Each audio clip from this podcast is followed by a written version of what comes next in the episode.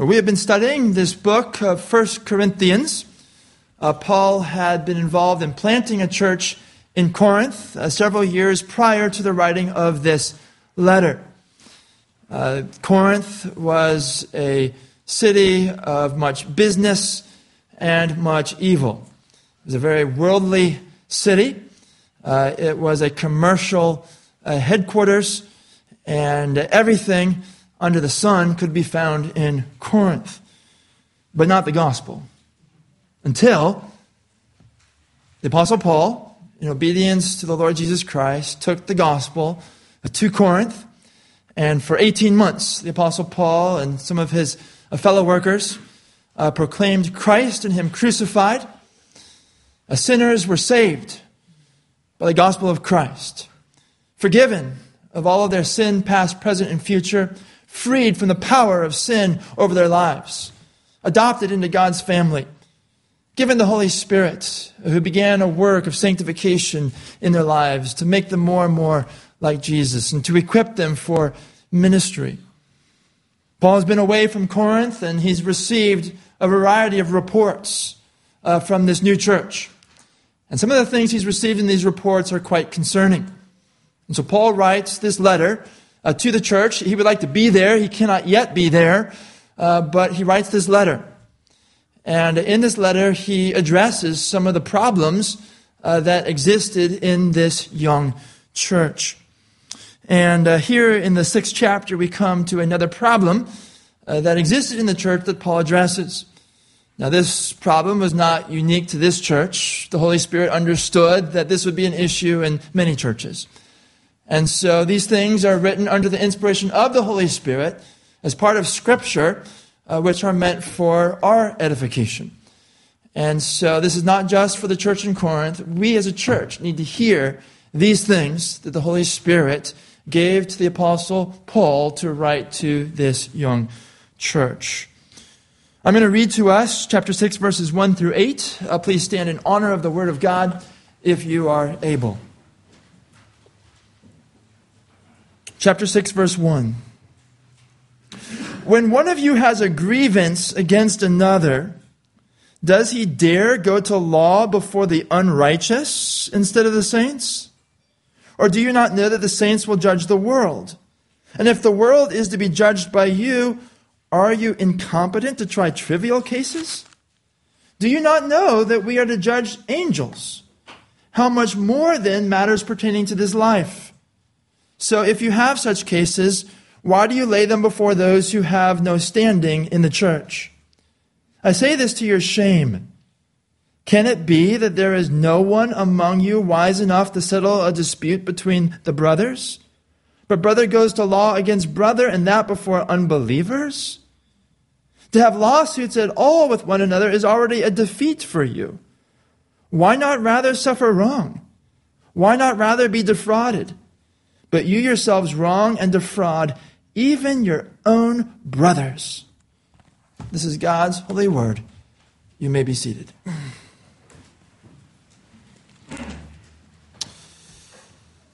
In the last chapter, in verse 12 of chapter 5, Paul spoke of the church's responsibility to judge those who are inside the church meaning disciplining, disciplining and excommunicating members who are in sin and will not repent. And now our text in chapter 6 speaks about another kind of judgment that must take place within the church. That is settling disputes between members. The, the sorts of disputes that unbelievers would take to court. The sorts of disputes that unbelievers would file a lawsuit over. As we look at chapter 6, verses 1 through 8, we'll first of all see the problem of suing another Christian. Second, we will see the church's competency to settle disputes between Christians. And thirdly, the defeat of suing another Christian. First of all, the problem of suing another Christian. Look closely with me at verse 1. When one of you has a grievance against another. Now, here, Paul uses a technical term for a lawsuit or legal action. which is why the Net Bible translates this when one of you has a legal dispute with another. The context makes it clear that Paul is talking about issues over which we might sue another person. Let me give you some examples. Uh, maybe someone damaged your property and refuses to compensate you for the damage. Or maybe you were injured because of another person's negligence and they refuse to pay your medical bills. Or maybe your employer refuses to pay you wages that you have earned. Or maybe you had a contract with someone and then they broke the contract and now they refuse to make it right. Paul is talking about these sorts of issues. He is not talking in this passage about being the victim of a crime or being a witness to a crime. For example, a, burglar breaks into your house and steals things worth $5,000. That's a crime. Or someone murders your family member. That, that's a crime. God has given what, he call, what Paul calls the sword in Romans 13, verse 4, only to civil government, and he has not given the sword to the church. The sword is the authority to, as Paul puts it in Romans 13, 4, avenge evil. Uh, the, that God has not given the church the authority to, as Paul also puts it, carry out God's wrath on evildoers. The sword is given to the civil government uh, to avenge evil, to carry out God's wrath on evildoers, not to the church. When a serious crime has been committed, a Christian should press charges, no matter if the criminal is a Christian or not, because justice matters. Our text has nothing to do with pressing charges for a crime. Our text has to do with disputes over which a person might file a lawsuit. Very different than criminal activity. Uh, look with me again at verse 1. When one of you has a grievance against another, does he dare go to law before the unrighteous instead of the saints? Paul is not talking about a dispute between a believer and an unbeliever. We have the civil courts for those things. He is talking about a dispute between believers, as becomes especially clear in verse 5 if you look at verse 5, he says, I say this to your shame. Can it be that there is no one among you wise enough to settle a dispute between the brothers? He's talking about a dispute between two brothers or sisters in Christ. The apostle is asking in verse 1 when you have a grievance against a brother in Christ, do you dare go to court with it? Instead of looking to other believers to settle the dispute? This passage rebukes the Corinthian believers for suing each other in court rather than looking to others in the church to try their cases. In Corinth, one could take a, another person before the civil magistrates at what, at what was called the Bema, or we could translate the Bema, the, the judgment seat, which was publicly located at the heart of the marketplace. Some of the Corinthian believers were doing this to fellow believers. They were taking them to the Bema. They were taking them to the law court in Corinth. Now, our text says the believer must not dare to do so. Rather, the two brothers are to bring their case to the saints, meaning to other believers. We've already seen that every believer in Christ is a saint. Salvation makes the believer a saint, a holy one someone set apart by God from the world, from sin, unto himself for his service. And Paul says that when we have a dispute with another brother in Christ, we're not to take it to the law courts, we are to take it to the saints. We're to take it to other believers in order to receive the help that we need in settling the dispute. Now, this would only be after the grieved brother tries to resolve the issue with the brother, just the two of them. Jesus talks about in Matthew 18 how when, when there is an issue, you first go to the one who has wronged you and, and you try to rectify things just between the two of you. So there's an assumption here in Paul's instructions that that's already been done. Right. that you've already gone to the brother, you've tried to, to settle this dispute between the two of you, and you have not been able to settle it. Then it would be take it to some of the saints. Take it to a brother or, or sister for them to help you to settle this dispute. Take it to someone in the church. They are to bring their case to the saints and be willing to abide by the decision of the saints, whatever that decision might be. Now, why is this the way to resolve civil cases between Christians? We will find answers in our text. The first answer regards the church's, the church's competency to settle disputes between Christians. That, that's the next section of our text, the church's competency to settle disputes between Christians. Look at verse 2. Or do you not know that the saints will judge the world? And if the world is to be judged by you, are you incompetent to try trivial cases? Paul says something that really uh, is amazing. He says, Do you not know that the saints will judge the world? We, we, we do learn this from several passages that we will judge the world in the future. In, in Matthew 19 28, Jesus said to his disciples, Truly I say to you, in the new world, when the Son of Man will sit on his glorious throne, you who have followed me will also sit on twelve thrones, judging the twelve tribes of Israel. In 2 Timothy chapter 2, 11b through 12a, we read the apostle Paul say, If we have died with him, that is with Christ Jesus, we will also live with him. If we endure, we will also reign with him. That's amazing.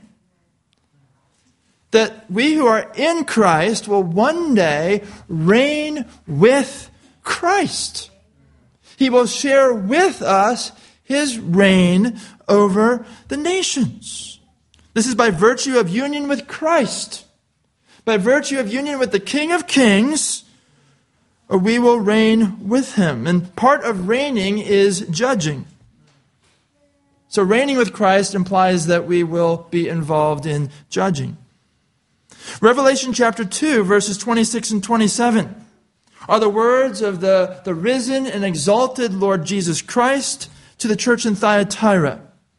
And Christ says to the church in Thyatira in Revelation chapter 2, verse 26, The one who conquers and who keeps my works until the end. To conquer is to persevere in the faith to the end, it's to overcome.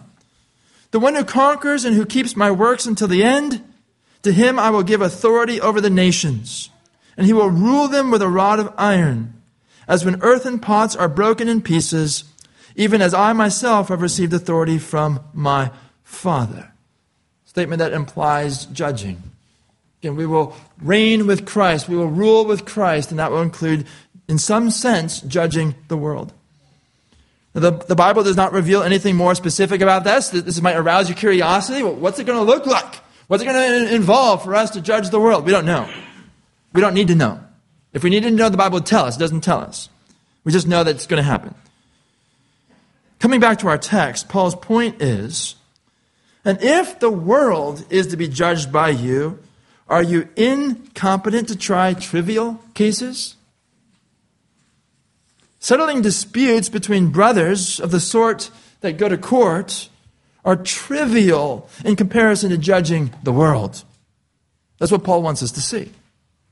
If something happens between ourselves and another brother in the church, there's a d- dispute about being compensated for damage or something like that, a, a contract being broken. There's a dispute between two of us. And you compare that to how we will judge the world, Judging this is trivial in comparison. Paul wants us to see that.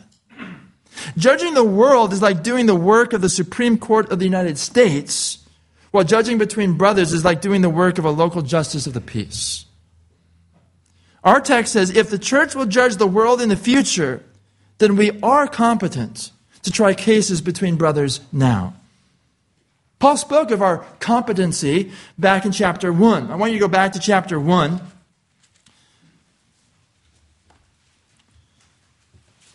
Chapter 1, verse 2. Paul wanted the Corinthians from the beginning to understand what they have in Christ. He says in verse 2 To the church of God that is in Corinth, to those sanctified in Christ Jesus, called to be saints, together with all those who in every place call upon the name of our Lord Jesus Christ, both their Lord and ours, grace to you and peace from God our Father and the Lord Jesus Christ. I give thanks to my God always for you because of the grace of God that was given you in Christ Jesus, that in every way you were enriched in him in all speech and all knowledge. Notice that.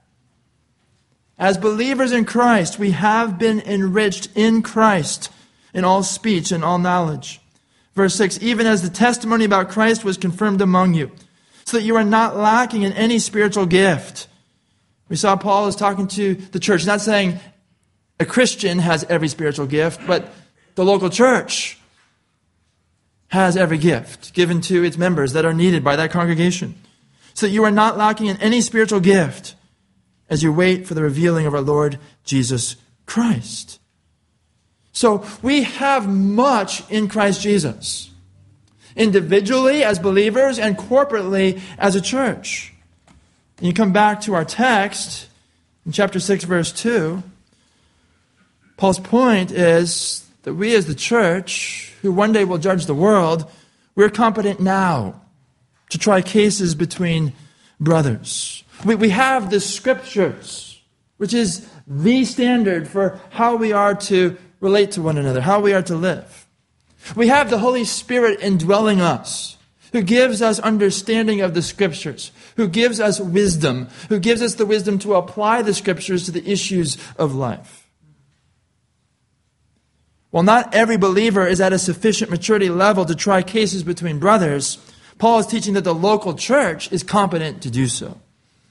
And he goes on in verse 3 to reinforce this. He says, Do you not know that we are to judge angels? How much more then matters pertaining to this life? Again, it might be striking to you to read, We are to judge angels. Where, where do we find that? Well, we certainly find it here. This is en- enough reason to believe it. But we also do find some other indications in Scripture. Ephesians 1 speaks of Christ being exalted over the angels.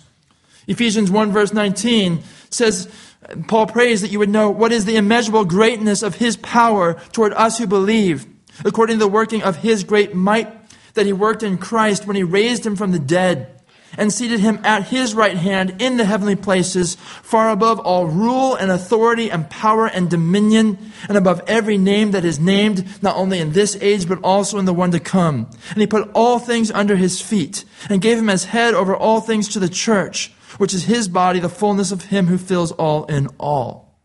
Christ has been exalted to a position of authority over all things, including authority over all the angelic beings. They're referred to here. Just you don't find the word angels, but they're referred to here. He's in a position over all the authorities.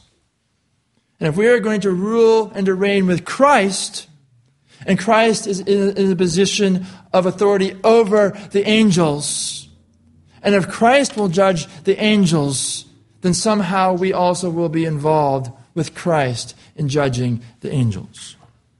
It's an amazing thought. What Paul says here is Do you not know that we are to judge angels? How much more then matters pertaining to this life? In other words, if believers will judge supernatural beings, they should certainly be able to judge matters in the natural world involving the ordinary things of life. Paul goes on in verse 4 So if you have such cases, why do you lay them before those who have no standing in the church? Those who have no standing in the church are means unbelievers, the people of the world. So if you have such cases, why do you lay them before the world? Why do you lay them before unbelievers? Even without a degree in law, there are members in the church who are competent to settle disputes between Christians. This is because for Christians, it is not about taking every penny that the laws of the land would allow you to take. Rather, it's about settling the dispute in a way that is just in God's eyes. This is something that believers, indwelt by the Holy Spirit, fully submitted to God, and filled with the wisdom that comes from the Scriptures, are competent to do to settle such disputes between brothers. But the Corinthian church had failed to do this. Instead, believers were suing believers. And so the apostle, in rebuking this, writes about the defeat of suing another Christian. That's the last section, verses 5 through 8, the, the defeat of suing another Christian. Look at verse 5 in our text. Paul says, I say this to your shame. The Corinthians knew better than to take their brothers to court. And the apostle rebukes them so they will be ashamed of the ungodly way that they are living, that they will repent and they will start doing what pleases the Lord. Sometimes, you know, we know the right thing to do, but we do not do it because we want to get our own way. Apparently, there were some in the church who thought they might not get their way if they take the issue to the church. I might do better in the civil courts. I'm going to go there. I'm going to try to get every penny I can get. Sometimes we know the right thing to do, but we do not do it because we want to get our own way, and we need to be rebuked for it. Oftentimes in the courts, people are not seeking what is just, but are seeking everything they possibly can get. But in the church, that does not fly. Look at verse 5. I say this to your shame. Can it be that there is no one among you wise enough to settle a dispute between the brothers? But brother goes to law against brother, and that before unbelievers.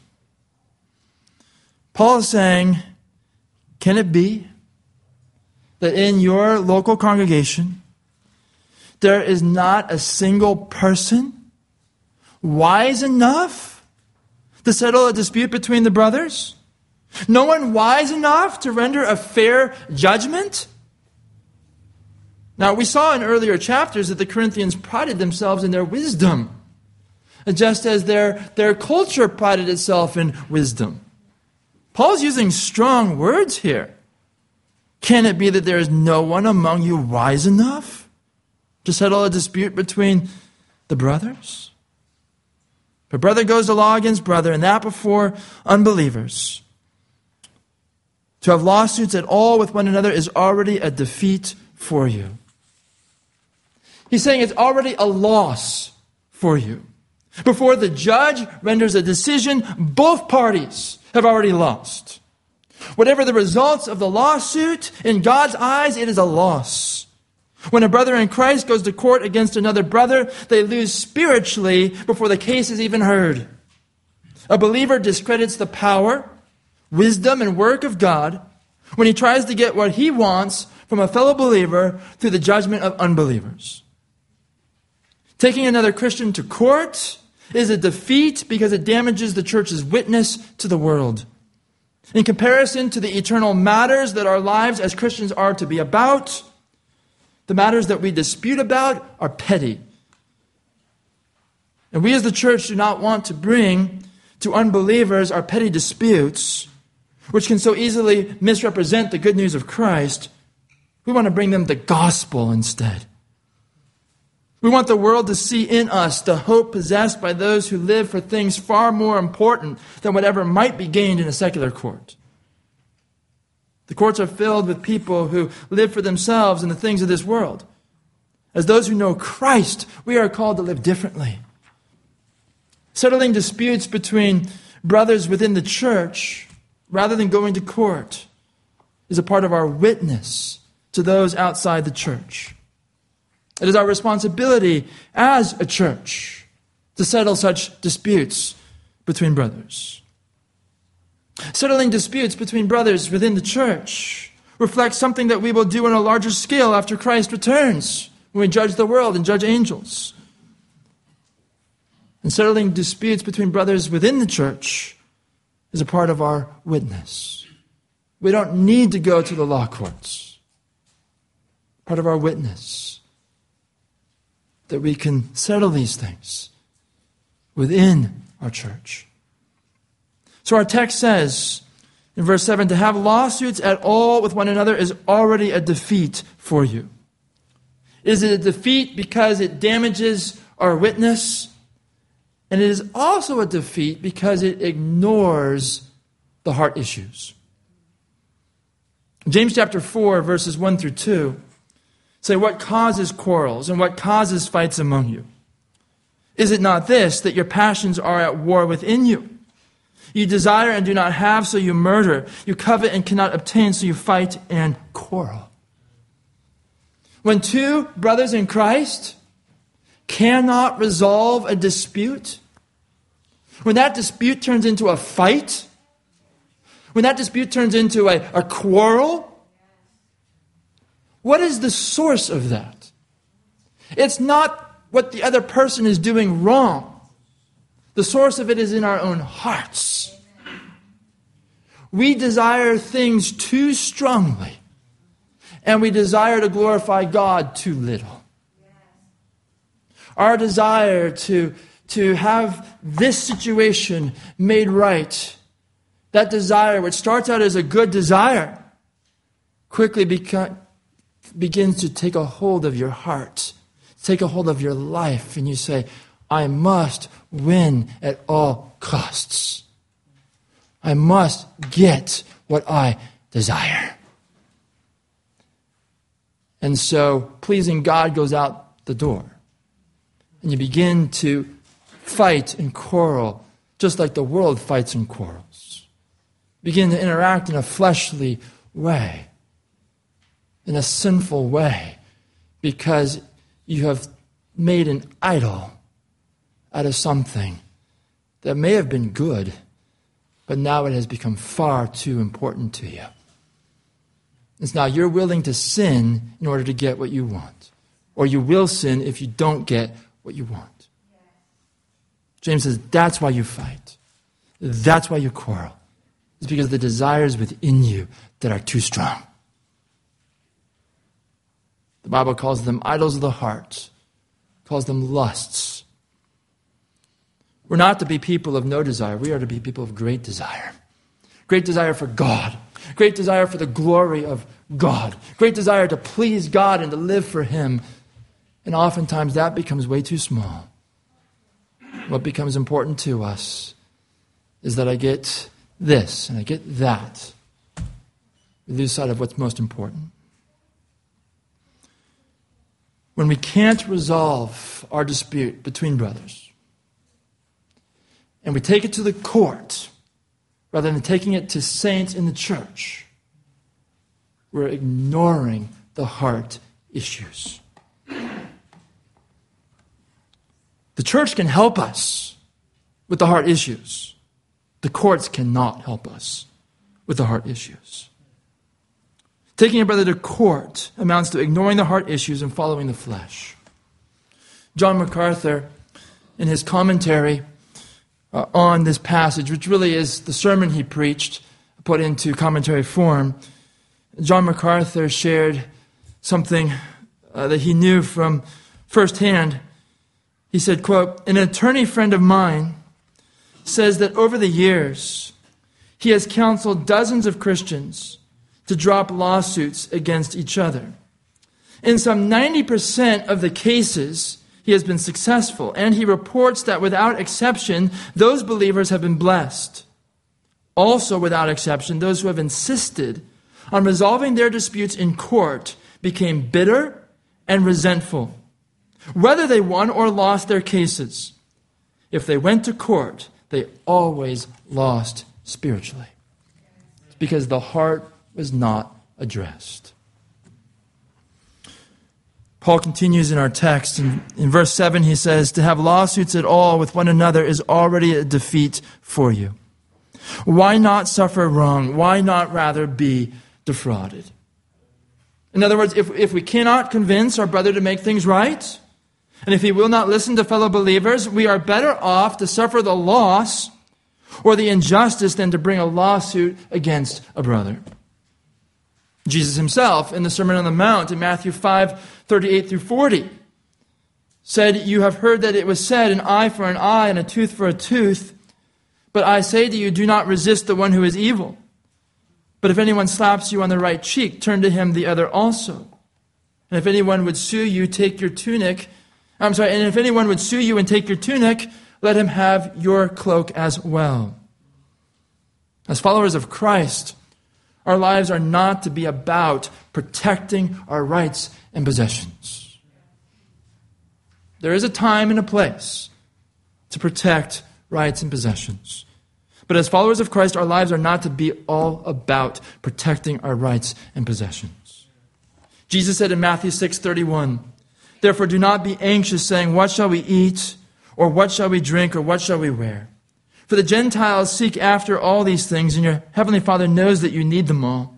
But seek first the kingdom of God and his righteousness, and all these things will be added to you." What do you get in a, a lawsuit that goes your way? You get compensation. Jesus says, Don't worry about what you're going to wear. Don't worry about what you're going to eat. Your heavenly Father feeds the birds quite well. He clothes the lilies of the field quite well. How much more He cares for you, will provide for you, His adopted children? Seek first His kingdom and His righteousness. That's what we're to be about. Our lives are not to be about food and clothing. Our lives are not to be about money. Our lives are not to be about materialism. Our lives are about to be about the kingdom of God and His righteousness. And Jesus promises that if you seek first His kingdom and His righteousness, He's going to take care of your, your physical needs. He'll clothe you. He'll feed you. He won't give you a, a mansion, probably. Probably won't give you a, a huge stock portfolio, but he'll give you what you need. Seek first the kingdom of God and his righteousness. And what can happen in these disputes is they begin to take over, and we stop seeking first the kingdom. We stop seeking first the righteousness of God. It all becomes about winning. Jesus says, If anyone slaps you on the right cheek, turn to him the other also. If anyone would sue you and take your tunic, let him have your cloak as well. Don't let your life be all about holding on to material possessions. Don't let your whole life be about making sure you're treated justly.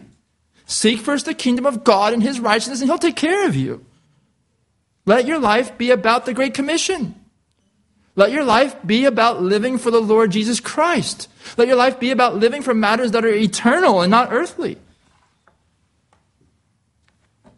Now, if, if all you live for is the here and the now, then what Paul says here in 1 Corinthians 6 7b will make no sense to you when he says, Why not rather suffer wrong? Why not rather be defrauded? If all you live for is the here and now, that makes no sense to you. But it makes sense when the cross looms larger in your mind than the here and now. I want you to see in two passages what Christ did for your salvation. First, turn to Philippians chapter 2. Philippians chapter 2.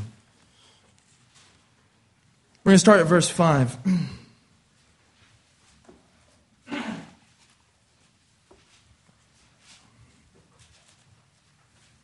Philippians 2, verse 5.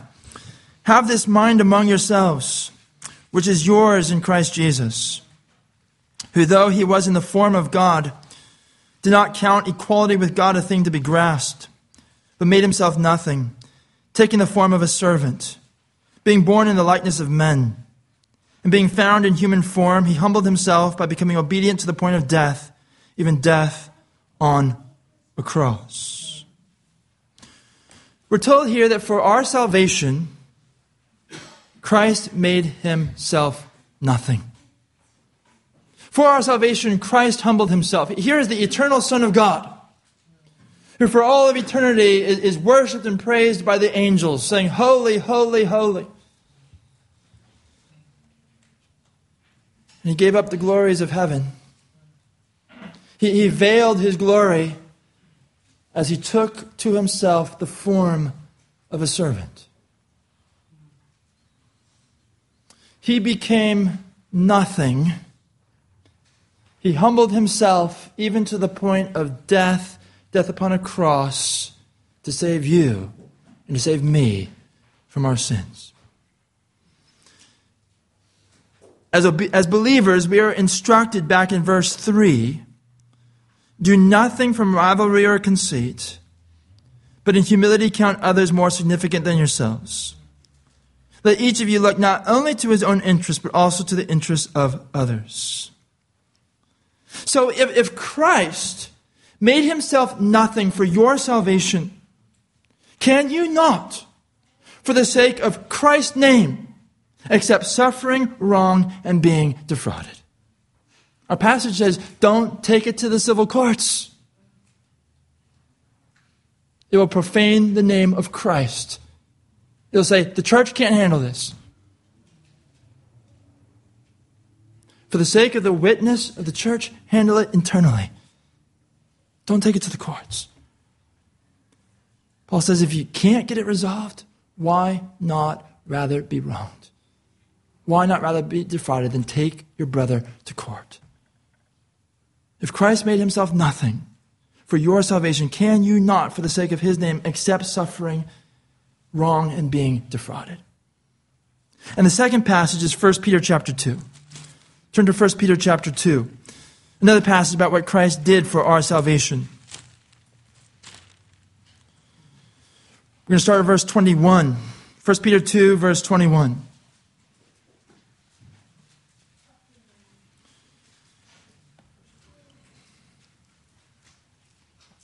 And we're going to go through verse 24. Verse 21. For to this you have been called, because Christ also suffered for you, leaving you an, an example, so you might follow in his steps. He committed no sin, neither was deceit found in his mouth. When he was reviled, he did not revile in return. When he suffered, he did not threaten, but continued, entrusting himself to him who judges justly.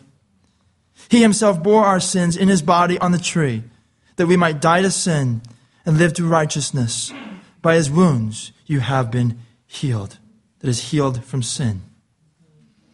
Now, if for your salvation the sinless Son of God accepted being reviled and suffering injustice, can you not, for the sake of our witness to Christ, accept suffering, wrong, and being defrauded? The cross puts it all in perspective. If you're not mindful of the cross, coming back to 1 Corinthians 6 7, when Paul says, Why not rather be wronged? Why not rather be defrauded? That makes no sense. But when the cross looms large in your mind, it makes all the sense in the world. When you really take to heart the truths that your sins are many,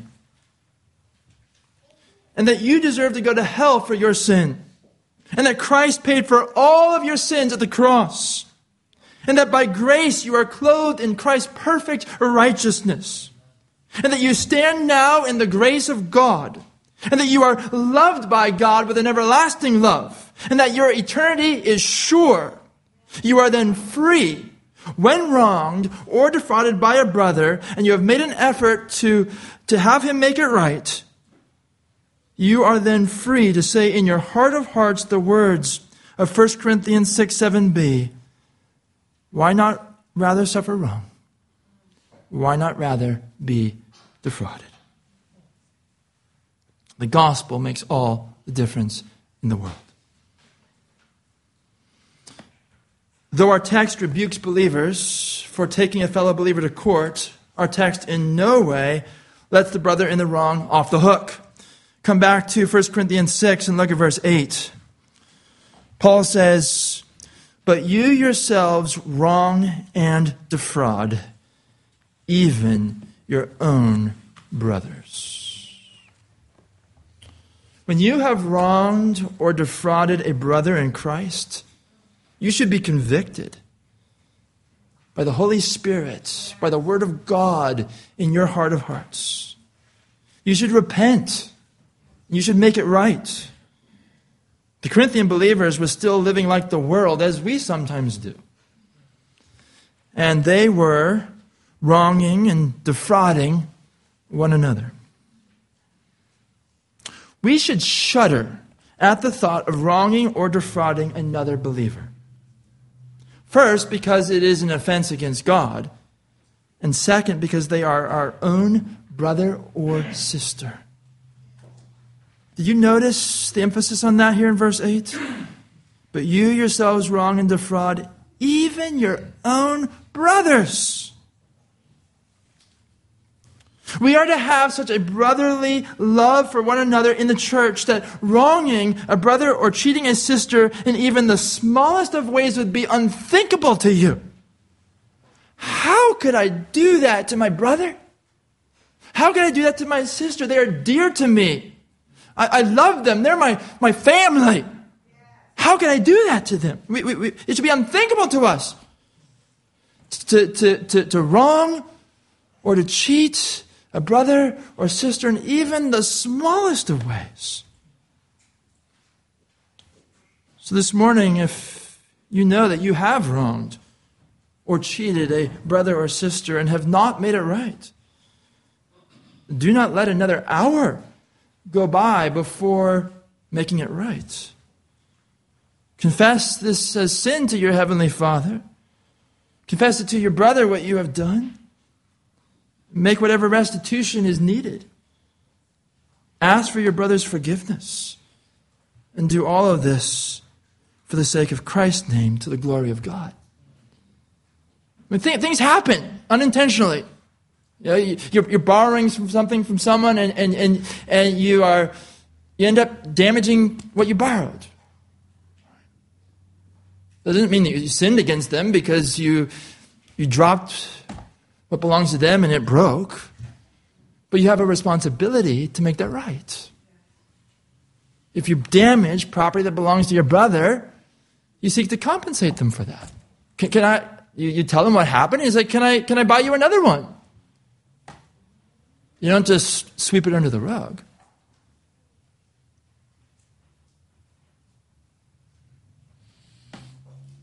If you have wronged or defrauded a brother or sister, have not made it right, do what it takes to make it right. For the sake of Christ's name and to the glory of God. Well, this morning we have seen in our text the problem of suing another Christian.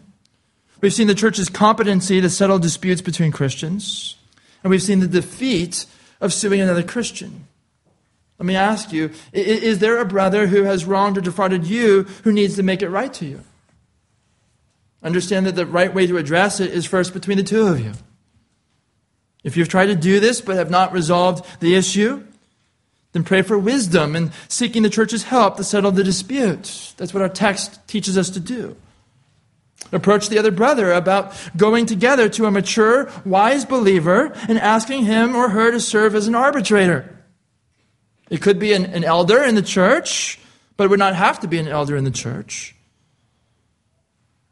But needs to be someone who will be able to listen impartially to both sides and make a wise and just decision.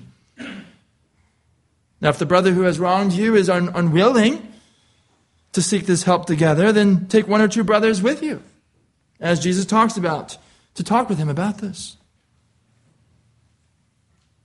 Now, all of us who are in Christ in light of what we have seen today, need to resolve today that we will not take a brother in Christ to court. But if we ever need help settling a dispute with a brother, we will seek that help from the church. May we resolve this day that that's the way we will handle it, because that's how this passage instructs it to be handled. In light of what we've seen, we need to be willing to give our time to conflict resolution. Resolving conflict is not always easy. Rarely can it be done just like that.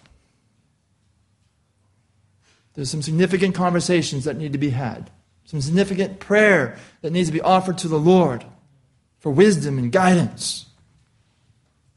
There needs to be some significant conversation together. It takes time to resolve conflict in a biblical manner. And so we need to be willing to give of our time to our brothers and sisters to help them in resolving whatever conflict needs to be resolved. And if we're involved in a conflict, we need to be willing to put in the time that's necessary to resolve it in a God glorifying way rather than trying to take the easy way or the fast way.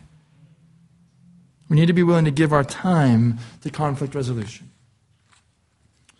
Now, this passage should also lead us to think about how our actions impact our witness to the world. That was the underlying idea here. When Paul said, if two brothers go to court, it's already a defeat. It's a defeat because it damages the church's witness to the unbelieving world. But it's not just lawsuits that, that have that kind of effect.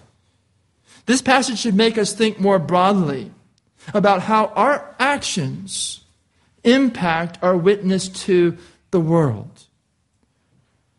We're so used to just living for ourselves.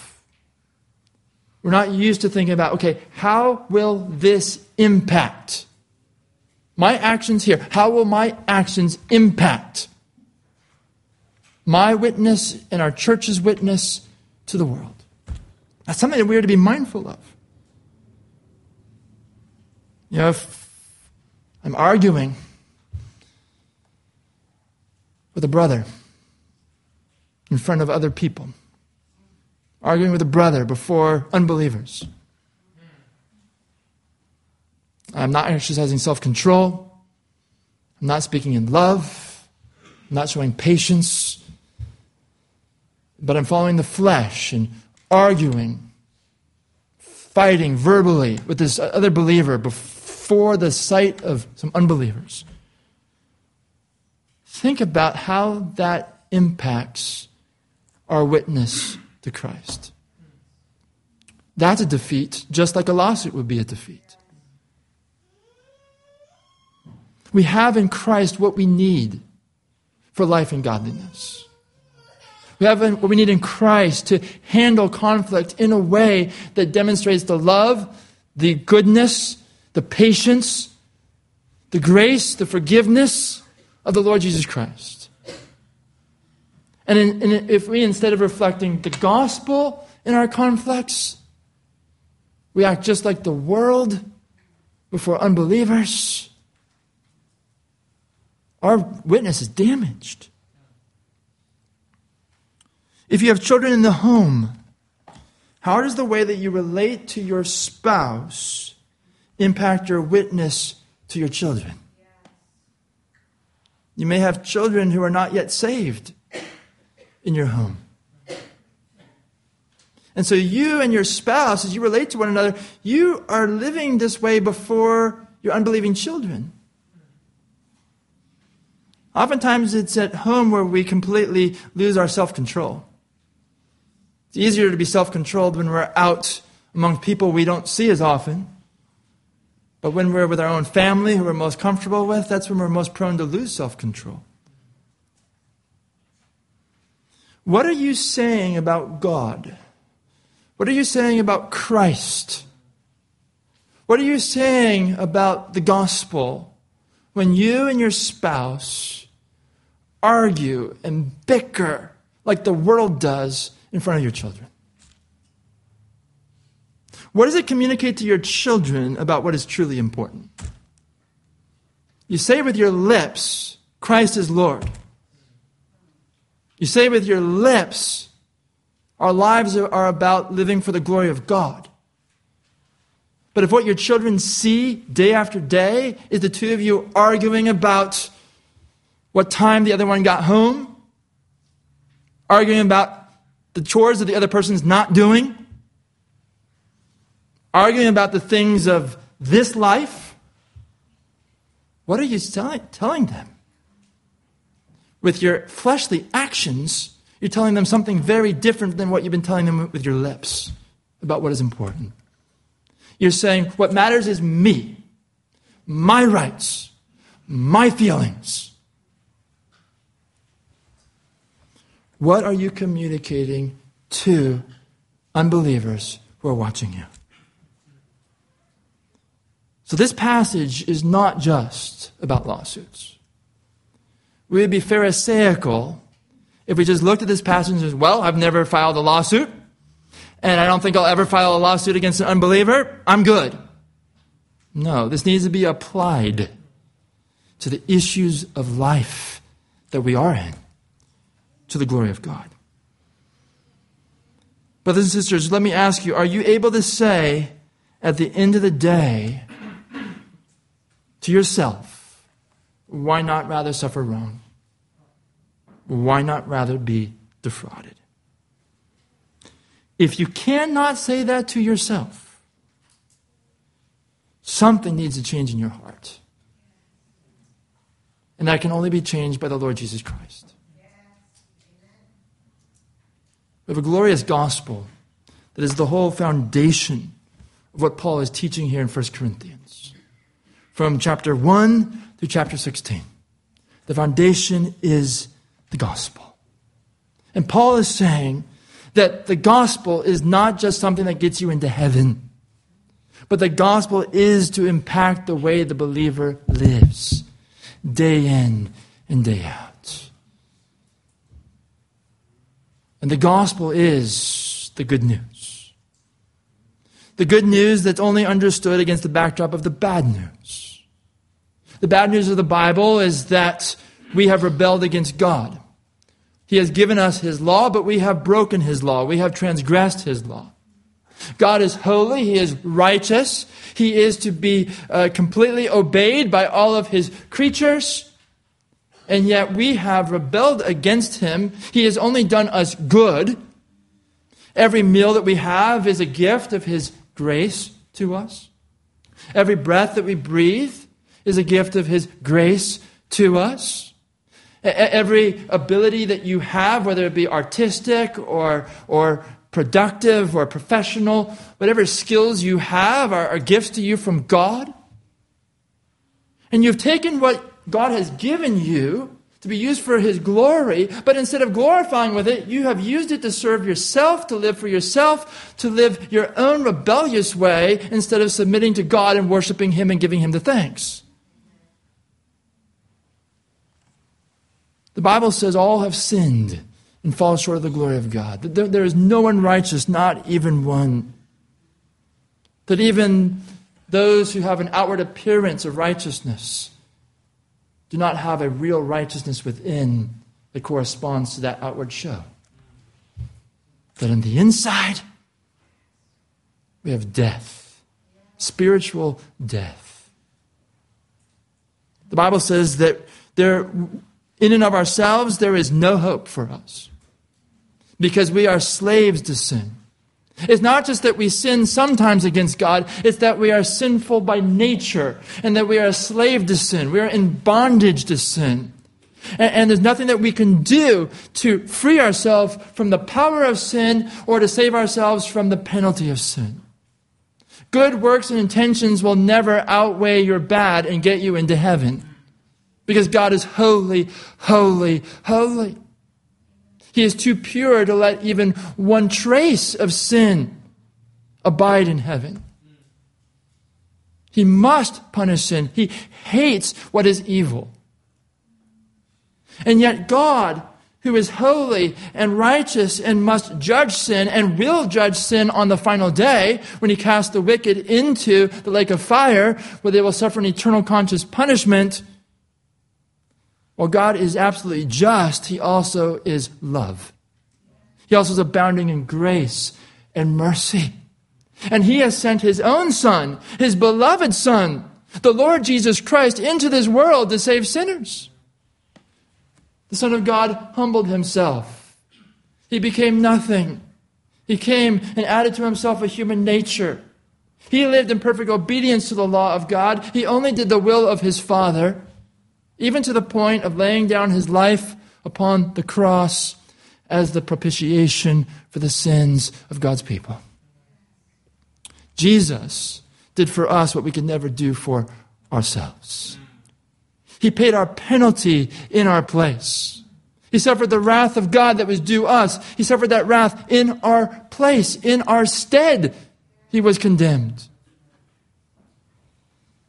And having paid for our sin upon the cross, then he rose from the dead on the third day in victory. He appeared alive to over 500 of his disciples on various occasions. After 40 days, he ascended to the right hand of the Father. He is seated at the right hand of the Father. He intercedes for his people. And he has sent out the message of the gospel to the ends of the earth. And the gospel calls upon all men, women, boys, and girls to repent of your sin. That is, to confess your sin and to forsake your sin, to turn from your sin to Jesus Christ. The gospel calls upon you to repent of your sin and to believe in the Lord Jesus Christ, to believe that He is God, to believe that He became flesh, that He became human, and to trust in Him and His finished work at the cross, to trust in Him as your Savior from sin. And, and to submit your life and faith to Him as your Lord, to follow Him as your master the rest of your days. This is conversion. Unless one is converted, they will never enter the kingdom of God. And one who is converted is born of God. Unless one is born of God, they will not enter the kingdom of God. When one is truly converted to Christ, they have received a new heart from God, a new nature. They have been born of the Spirit. In salvation, God does not just save from the penalty of sin, He saves from the power of sin. He sets you free from the power that sin has had over your life to live a new life of obedience and worship to God. He changes your nature. He sets you free and he gives you his spirit to begin to transform you to be like Jesus and to serve Christ and to seek first his kingdom and his righteousness unto the glory of God. So this morning, if you do not know Jesus as your Lord and Savior, I urge you to forsake your sin, to turn from your sin to Jesus Christ. Come to Christ in repentance. Come to Christ in faith to follow Him as your Savior and your Lord the rest of your days.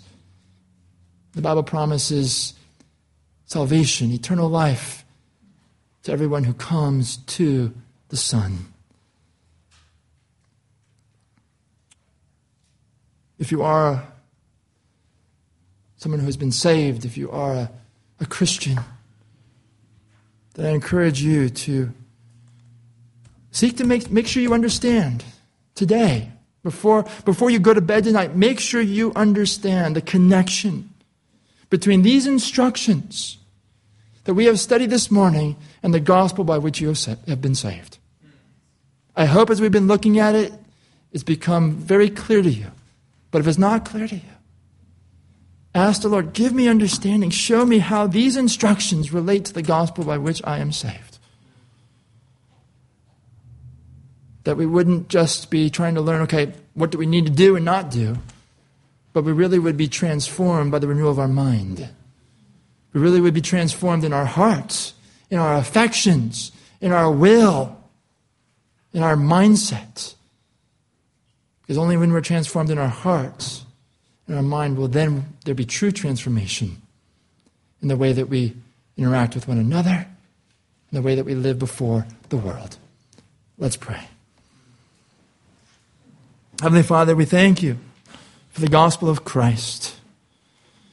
We thank you that at the cross, you reconciled us to you. We were your enemies. We were hostile towards you in our minds. But at the cross, you dealt with that enmity. And we thank you that the Holy Spirit has applied the reconciling work of Jesus Christ to our souls. We thank you that when we believed in Christ, we were saved. We were made new in Christ. Help us now to live as those who have been made new, to live as those who have been sanctified, who have been called saints Help us to live as those who have been justified, who have been declared righteous.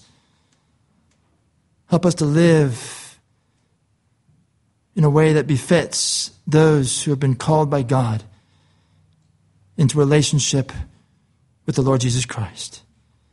For your glory, we pray in Jesus' name. Amen.